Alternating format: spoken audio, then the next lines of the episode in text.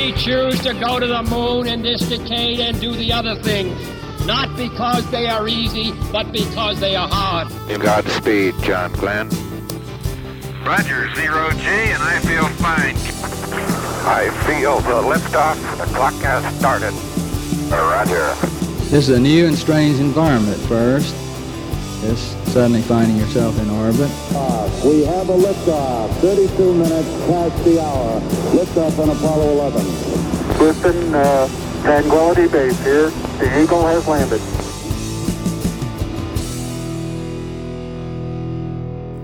Hello and welcome. This is Michael Annis, and you're listening to episode 46 of the Space Rocket History Podcast. And now, Mariner 4. It's difficult to determine exactly when the discussions of life on Mars began in earnest. But astronomers' observations of the red planet in the late 1800s and early 1900s helped spur a wave of interest. Percival Lowell, an American businessman, spent years studying Mars from an observatory he financed at Flagstaff, Arizona. While there, he made sketches of the surface of Mars and published the results. But telescope resolution wasn't very good at the time. Even when Mars was at its closest approach to Earth, telescope viewing was like looking at a one foot globe from two miles away. But Lowell found something unusual on Mars. He believed that he was seeing canals on the surface of the red planet. If that were true, there could be intelligent life on Mars. As his observations became public, interest in Mars grew rapidly. Dozens of books, movies, and television programs portrayed different views of a Martian civilization ranging from H.G. Wells' War of the Worlds to Martian aliens in episodes of The Twilight Zone to Marvin the Martian on Looney Tunes. But NASA had its own reasons for going to the red planet. The new field of exobiology was examining the possibilities of life on other worlds, but scientists could still only see very limited detail through an earth-bound telescope. NASA needed a close up view to see what the Martian environment was really like before drawing any conclusions. NASA originally wanted to have a lander on the planet, but they were forced to scale back that approach in 1962 because the Centaur rocket stage would not be ready in time for the planned 1964 mission. Keep in mind, this was the early days of space exploration there was a high rate of failure as NASA and the Soviet Union each tested new technology. Because of this, NASA decided to send two spacecraft to Mars around the same time Mariner 3 and Mariner 4. This success had worked previously with Mariner 1 and Mariner 2's voyages to Venus. While Mariner 1 failed, Mariner 2 successfully sent back information. Mariner 3 and 4 were identical spacecrafts. Mariner 3 was launched on November 5, 1964, but the shroud encasing the spacecraft atop its rocket failed to open properly, and Mariner 3 did not get to Mars. Now let's move on to Mariner 4. Mariner 4's primary objective was to conduct close up scientific observations of Mars and to transmit these observations to Earth.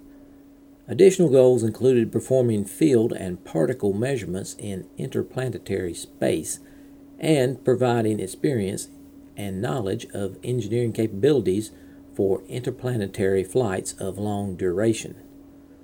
The Mariner 4 spacecraft consisted of an octagonal magnesium frame, 1.3 meters across and 45.7 centimeters high. Four solar panels were attached to the top of the frame with an end to end span of 6.8 meters. A 1.2 meter diameter high gain parabolic antenna was mounted at the top of the frame as well. An omnidirectional low gain antenna was mounted on a 2.2 meter mast next to the high gain antenna. The overall height of the spacecraft was 2.9 meters. At the bottom center of the spacecraft, the television camera was mounted on a scan platform. The octagonal frame housed the electronic equipment, cabling, mid course propulsion system, and attitude control gas supplies and regulators. Most of the science experiments were mounted on the outside of the frame. It weighed in at 260 kilograms. If this is a little hard to imagine, there is a picture available on the homepage.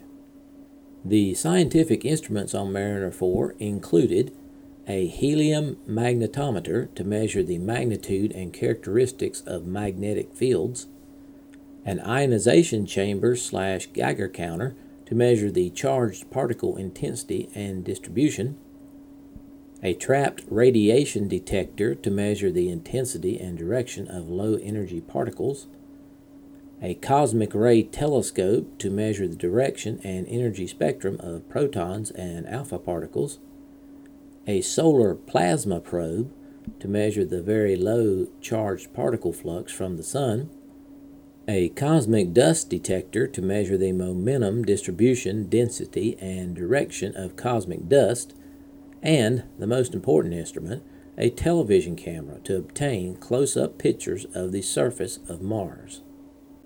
Electrical power was supplied to Mariner 4 by 28,224 solar cells contained in four solar panels. The panels could provide 310 watts of power at Mars. A rechargeable 1200 watt hour silver zinc battery was also used for maneuvers and backup. Monopropellant hydrazine was used for propulsion via a four jet vane vector control 222 Newton motor. Attitude control was provided by 12 cold nitrogen gas jets mounted on the ends of the solar panels and three gyros. Solar pressure vanes, each with an area of 0.65 square meters, were attached to the tips of the solar panels. Positional information was provided by four sun sensors and a sensor for either the Earth, Mars, or the star Canopus, depending upon the time in the spaceflight. Mariner 4 was the first space probe that needed a star for a navigational reference object. Previous missions, which remained near either the Earth, the Moon, or the planet Venus, had sighted onto either the bright face of the home planet or the brightly lit target. During this flight, both the Earth and Mars would be too dim to lock onto. Another bright source at a wide angle from the Sun was needed, and Canopus filled this requirement. To communicate with Earth, Mariner 4 used a dual S band 7 watt transmitter and a single receiver which could send and receive data via the low and high gain antennas at a data rate of 8 and 1 third or 33 and 1 third bits per second. Data could also be stored on a tape recorder with a capacity of 5.24 megabits for later transmission. All operations were controlled by a command subsystem which could process any of 29 direct command words or three quantitative word commands for mid course maneuvers. Now let's move on to the flight of Mariner 4. After the failure of Mariner 3, NASA and its contractors hastily redesigned the nose fairing of Mariner 4 this had to be done in the three weeks in order to meet Mariner 4's launch date. On November 28, 1964, Mariner 4 was successfully launched on an Atlas Agena D launch vehicle. Here's the audio. From Table 1, CO in the blockhouse. November 28, 9.22 a.m. 25 seconds, man, counting. Atlas on internal power. Arm switch to arm. 10. Gina ready, switch on. Spacecraft to internal power. 5. Clear to launch. We're counting. Engine start. Ignition. Liftoff.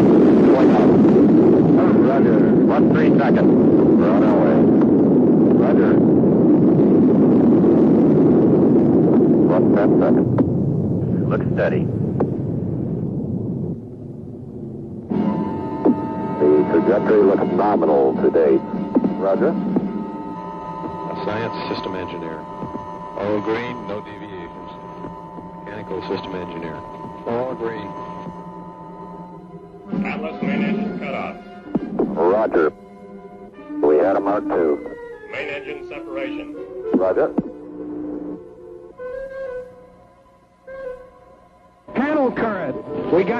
Current. We got some current in one panel. Off manager, we got current on the panels. Shroud loop must be off. Shroud is off. We see some current in one of the solar panels. Roger. We have another panel indicating sunlight. Roger. All stations, this is Ace One. Would like to report the spacecraft is sun acquired. After launch, the protective shroud covering Mariner 4 was successfully jettisoned, and the Agena D slash Mariner 4 combination separated from the Atlas D booster. The Agena D's first burn of 130 seconds put the spacecraft into an Earth parking orbit. Later, it burned for 91 seconds to inject the craft into a Mars transfer orbit. Mariner 4 separated from the Agena D at 1507 Universal Time and began cruise mode operations. The solar panels deployed and the scan platform was unlatched. Sun acquisition occurred 16 minutes later.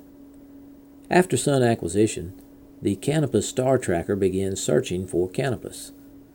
The star tracker was set to respond to any object more than one eighth as bright as Canopus and less than eight times as bright as Canopus. Including Canopus, there were seven objects visible to the sensor. It took more than a day of star hopping to find Canopus as the sensor locked onto stars by mistake before finally acquiring Canopus.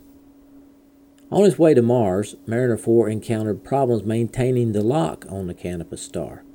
In fact, Canopus lock was lost six times within a period of less than three weeks after the launch, and each time a sequence of radio commands were required to reacquire the star. It was finally determined that small dust particles were being released from the spacecraft and were drifting through the star sensor field of view. Sunlight scattered from the particles made them appear as a bright star. When the particle was bright enough that it exceeded the high limit of eight times the illumination of Canopus, Mariner 4 would automatically disacquire Canopus and initiate a roll search for the new star. Finally, on December 17th, NASA sent a radio command that removed the high limit, and Mariner 4 remained locked on Canopus for the remainder of the flight. On December 5, 1964, it was time for a mid course maneuver. Here's the audio. On its injected course, Mariner 4 would pass 150,000 miles from the leading edge of Mars. Desired trajectory was 5 to 7,000 miles from the trailing edge. A corrective maneuver was set for December 5th. The maneuver accomplished. Mariner would pass about 6,000 miles from the trailing edge of Mars. Both the pitch and the roll changes were completed with better than 1% accuracy. The velocity change was about 2.5% accuracy. After the maneuver, Mariner 4 was on course for Mars as planned. After seven and a half months of flight and one mid course correction maneuver, Mariner 4 flew by Mars on July 14th and 15th, 1965. From 10,000 to 17,000 kilometers up, Mariner 4 was still too far away to see life such as plants or animals, but it would perhaps be close enough to determine if there were canals or not. On July 14th, the command for planetary science mode was sent to Mariner 4. Here's the audio. Then, July 14th, Encounter Day. This is Mariner Control. The DC 25 was transmitted 21 minutes ago. In about three minutes, we hope to receive an indication that Mariner has responded to the command. John Casani, Spacecraft Systems Engineer. The DC 25 command should initiate a platform scanning action. If the command is not received, the spacecraft will initiate the scanning itself in about one hour. Sensors on board the spacecraft should automatically position the platform at the correct angle and then switch the telemetry to the encounter mode. After that, the spacecraft should start the picture recording sequence. That will be the payoff. The camera sequence started and 21 pictures were taken. The images covered a discontinuous area of Mars covering about 1% of the planet's surface. The closest approach was 9,846 kilometers from the Martian surface. The images taken during the flyby were stored in the onboard tape recorder, and at 2:19 Universal Time, Mariner 4 passed behind Mars as seen from the Earth, and the radio signal ceased.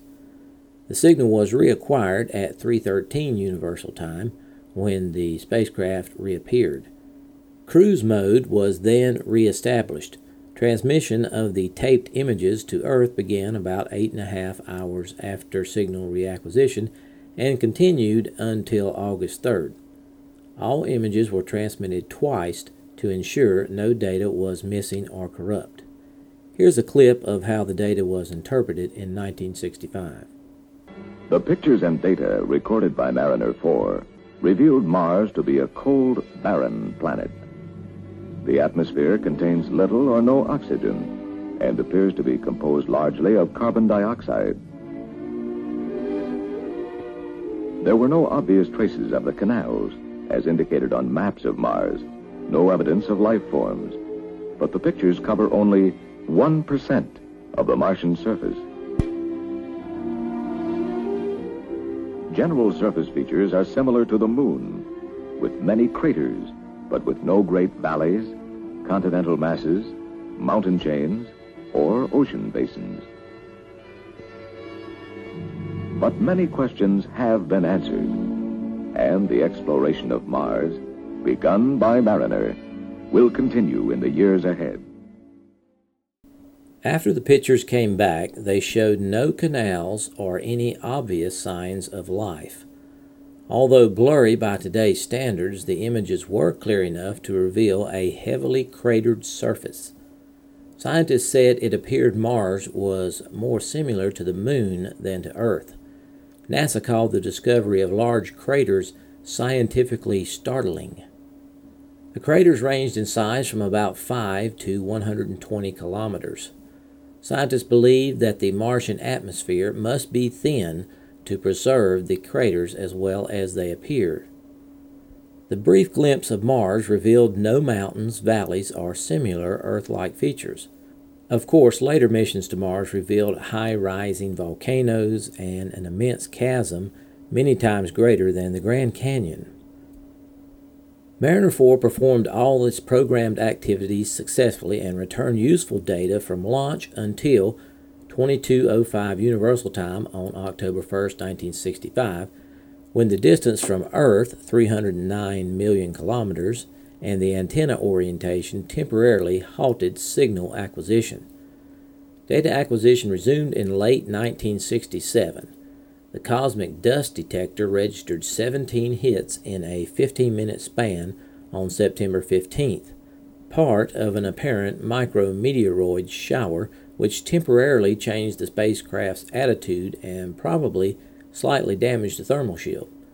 Later, it was speculated that the probe passed through the debris of comet D Swift and even made a flyby of that comet's possibly shattered nucleus at 20 million kilometers. On December 7th, the gas supply in the attitude control system was exhausted, and on December 10th and 11th, a total of 83 micrometeoroid hits were recorded, which caused a perturbation of the attitude and degradation of the signal strength. On December 21st, 1967, communications with Mariner 4 were terminated. In conclusion, Mariner 4 was the first successful flyby of the planet Mars, returning the first pictures of the Martian surface. These represented the first images of another planet ever returned from deep space. The total data returned by the mission was 5.2 megabits.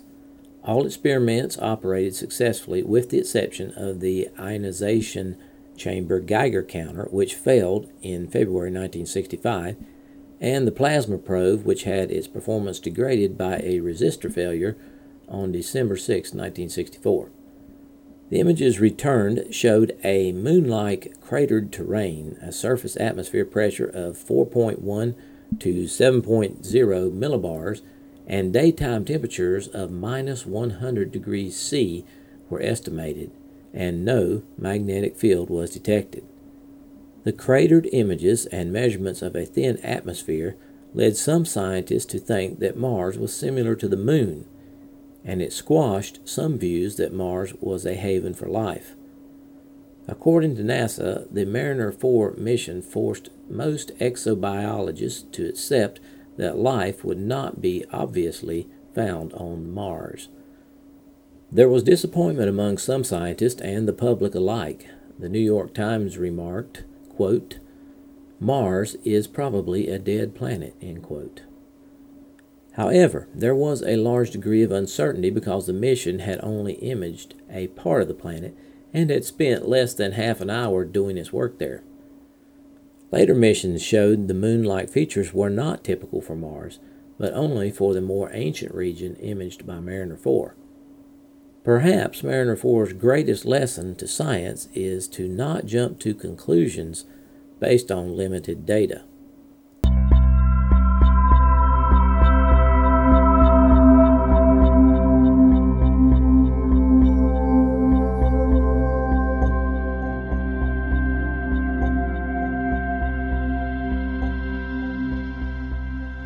Salutations from the foothills of North Carolina. This is Michael Annis, your host, and I wanted to say thanks for listening to episode 46 of the Space Rocket History Podcast, entitled Mariner 4. Space Rocket History is a proud member of the Tech Podcasting Network. I hope you enjoyed the episode. As always, it was a pleasure to bring it to you. For those of you that were concerned about my heating situation, I have good news. My heat pump has thawed out and is now fully functional. I appreciate your concern. Thanks a lot. Wow, I love Mars. It is my second favorite planet. You can probably guess what my favorite planet is. Mariner 4 was a very successful mission. The only major problem was losing its navigational lock on Canopus. But NASA JPL built in the ability to make changes from the Earth. They were certainly planning ahead on that mission, and they were also planning ahead when they decided to launch two probes instead of just one. That way they could make maximum use of their orbital window and have a backup spacecraft. Remember, Mariner 3 had a shroud problem and did not make it to Mars. I know the images returned from Mars were disappointing to many people because it showed Mars to be kind of lifeless and moon like, and there were no canals or other signs of intelligent life. And as Wayne wrote on uh, Facebook, it pretty much destroyed the sci fi stories about life on Mars. And he's correct about that. But later probes and landers proved that Mars was not as moon like as Mariner 4 led us to believe which for me is good because I'm still holding out for at least some microbial life on Mars in the past or even currently. Anyway, if you would like more information on episode 46 and to see a picture of Mariner 4, I've posted some images on the homepage at spacerockethistory.com. I know it's hard to picture the probe from a verbal description, so make sure you check out the homepage. It won't take very long. It'll be the first article on there, and you can see some pictures of Mariner 4. I'd like to thank all of you that have contacted me by email or posted on Facebook. I read all your emails and Facebook comments, and if I can think of something to add, I usually respond. And if you would like to be notified when my next podcast is posted, you can sign up for the email list on the homepage, or you can sign up for the RSS feed by clicking on the little orange box. I hope to have episode 47 ready next Thursday. It will begin a series of episodes that many of you have been waiting for since we finished up Mercury. So long for now.